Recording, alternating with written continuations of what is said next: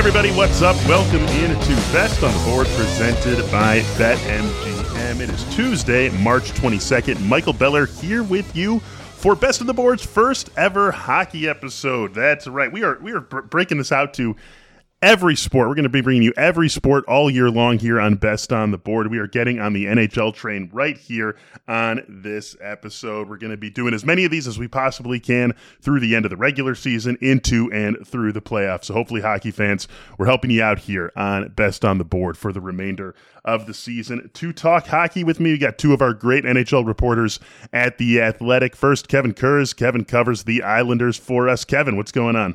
Not much. How you doing, Michael? I am doing great. Thanks so much for bringing your expertise to Best on the Board. This is going to be a whole lot of fun here. Also with us, Dom Luszczyszyn. Dom is a national NHL reporter. Dom, what's going on, man? Thanks for being with us on Best on the Board. Yeah, no problem. I'm excited to get this show rolling. Yeah, this is uh, this is gonna be a lot of fun. Like I said, we've been doing I mean, football into basketball, both NBA and college. We've got uh, our first 2022 MLB episode coming up later this week, where we're going to be talking baseball, win total over unders. So really rounding out the coverage, and you guys are key to that here for our hockey efforts. Like every other sport, we pick our best plays on the board for the day. It is a busy day in the NHL, so let's get right to it and let's start with Seattle and Arizona. Seattle plus 100 on the money line in this game. On the flip side, you've got Arizona sitting at minus 120 on BetMGM. Dom, how do you look at this matchup between these two teams?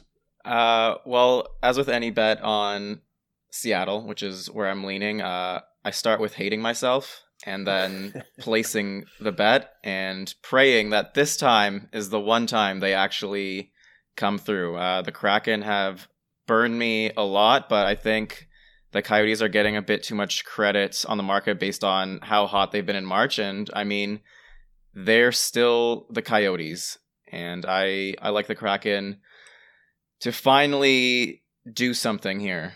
Finally.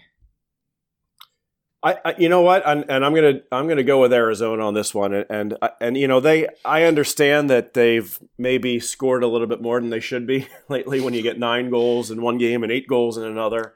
Just a they little bit. yeah, yeah. They have lost two in a row though, and Mhm. you know you look at the trade deadline, and they kept Jeff Chychrun, they kept Phil Kessel.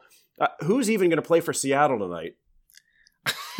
Your guess is as good as mine. I I know Joonas Donskoi is supposed to be back, so that is a bit of a boost in the Yeah. sense that he is an NHL caliber player. I don't know how many goals he has this year. I remember for a long time it was a hot zero. It was zero for a long time. Yeah. I think they should be strong enough to beat Arizona, especially with Arizona trading away arguably their better goalie in Scott Wedgewood. I think he had better numbers than Karel Vejmelka this year. I don't know. It's a it's a classic matchup between two terrible hockey teams after deadline. So who knows what is actually going to happen? But I I definitely with the Kraken because they they should be better than their record. They Mhm. are terrible, but maybe not this terrible. It's pretty much the only reason to watch that game is if you you're betting on it. Oh yeah. Even, honestly, even I think even betting on it won't get me to tune in to that one. Yeah. All right. Well, that's our first disagreement. I'm t- I'm going with Seattle. I'm going with Arizona. It's a good reason to stay up late, right? It's a, it's a uh, 10.05 Eastern time start uh, between these two bad teams. So uh, give you something to uh, to keep you awake and watching with uh, these teams Well, yeah, you have to it. give it to Seattle. They're the first ever team, probably in sports history, to start from scratch twice in less than 12 months. Hey, feather in their cap. Absolutely. a feather in one of their uh, tentacles uh, for Yeah. for, uh, for the Kraken there. Uh, let's talk Dallas and Edmonton. Uh, you guys, this is uh, another game that we've got going on tonight. Edmonton's plus 110, Dallas plus 135 in this game. Kevin, why don't you take this one first? How are you looking at this matchup? Yeah, I saw Dallas play a couple games ago, and you know I know they're hot and cold. They're a borderline team, but what what's the one word everyone mentions this time of year? It's desperation, and they need these points bad. And I'm sure they're aware that Vegas lost last night to Minnesota. They're coming off a win against Washington. Uh, so so I like I do like Dallas tonight. And the Oilers are going to be on the second of a back to back with travel. Uh, I would imagine it's Mikko Koskinen in net. He's won four in a row. He's still, I think, not that great of a goaltender. Uh, I would I would guess his time is. Uh, I think he's due for a loss here. Um, but again, I just like I, I, like Dallas to to to start winning some games down the stretch, just because I like the guys in their room. I like guys like Joe Pavelski, and I think they have um, the kind of leadership that's going to rally a team for a game like tonight. And, and again, coming off that game against Washington, they need the points more than Edmonton does. Edmonton, I know they're still fighting for a playoff spot, but they've been a little too hot for my liking lately, and and, and I think they're due for a loss. So I'm going to go with the Stars. The the Stars are a frustrating team because of that hot and cold element you talk about. They either win five in a row or lose five in a row, and it seems like there's almost no in between. You just got to hope you're along for the good part of the ride.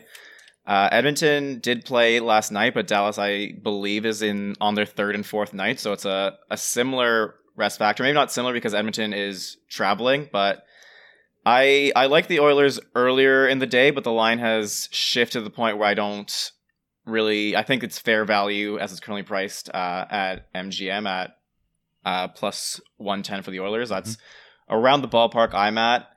For me, what I I don't love about this matchup is the Dallas Stars are the true representation of a one line team. They have Robertson, Pavelski, Hintz, and then they have some good names in Seguin, Benn Radulov, but those guys have done very little relative to what they should be. And with Edmonton, they have McDavid on one line and McDa- on Draisaitl on another. And I think having that one-two punch is going to be tough for the Stars to handle.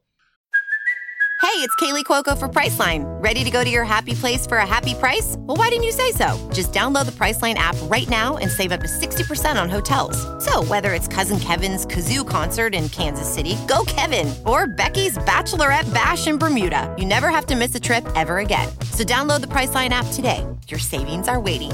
Go to your happy place for a happy price. Go to your happy price, Priceline. All right, guys, next game that I want to bring up for our discussion here is Philly and Detroit. This one has a, Philly line of plus 115, Detroit sitting at minus 140. Kevin, this is one you wanted to talk about, so let's hear uh, what you're thinking for this game. Yeah, and, and I like the Flyers in this one. Uh, they're right now at plus 115. Um, Detroit's struggling. They've won just one of their last eight, and They've also been on the road, and that's another thing I think that leans in Philly's favor here is that first home game after a, a long road trip can be a tough one. Uh, that's something you hear a lot of players and coaches talk about pretty often.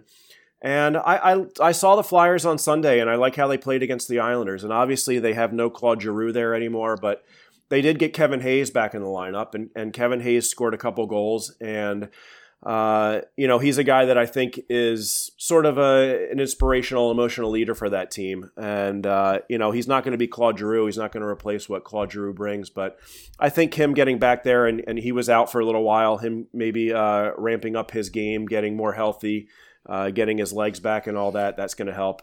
Uh, so that's why I like the Flyers. Uh, you know, and and D- Detroit, you know, they're not really playing for anything right now. And I think, and when you look at Philly, when you take a big piece like Giroux out, the rest of the team is probably looking at that as an opportunity to to step up and say, look, I can at least help replace some of the offense that we're losing with a guy like Giroux. So um, I wouldn't be surprised if the Flyers started to win a little bit more regularly down the stretch, but.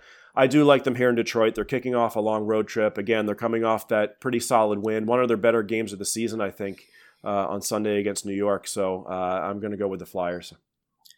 Yeah, the Flyers. I agree. I think they're going to win a few more games down the stretch. They are a team that's almost always destined for mediocrity, and they're a little too far away from that right now for my liking. Even without Giroux, they have some players who I think should be playing a lot better. I can see them stepping up down the stretch. With this game, I can definitely see the argument for betting the Flyers because the Red Wings have been playing so poorly, especially their goaltending. I'd be closer to the Flyers if Thomas Greiss was starting, and probably closer to the Red Wings if Nedeljkovic was starting. But at this point, I think the line is pretty priced pretty fairly for my personal taste. Subjectively, betting against the Red Wings sounds like a great idea to me because they have they've looked awful, and I bet on a few games where I immediately hated that I was on them. They lost 9 2 to Arizona, and I remember being like, I'm on the Red Wings tonight. They can beat Arizona. And that's probably a lesson for me today in betting on the Kraken against Arizona. Arizona's just a wagon. They're unbeatable.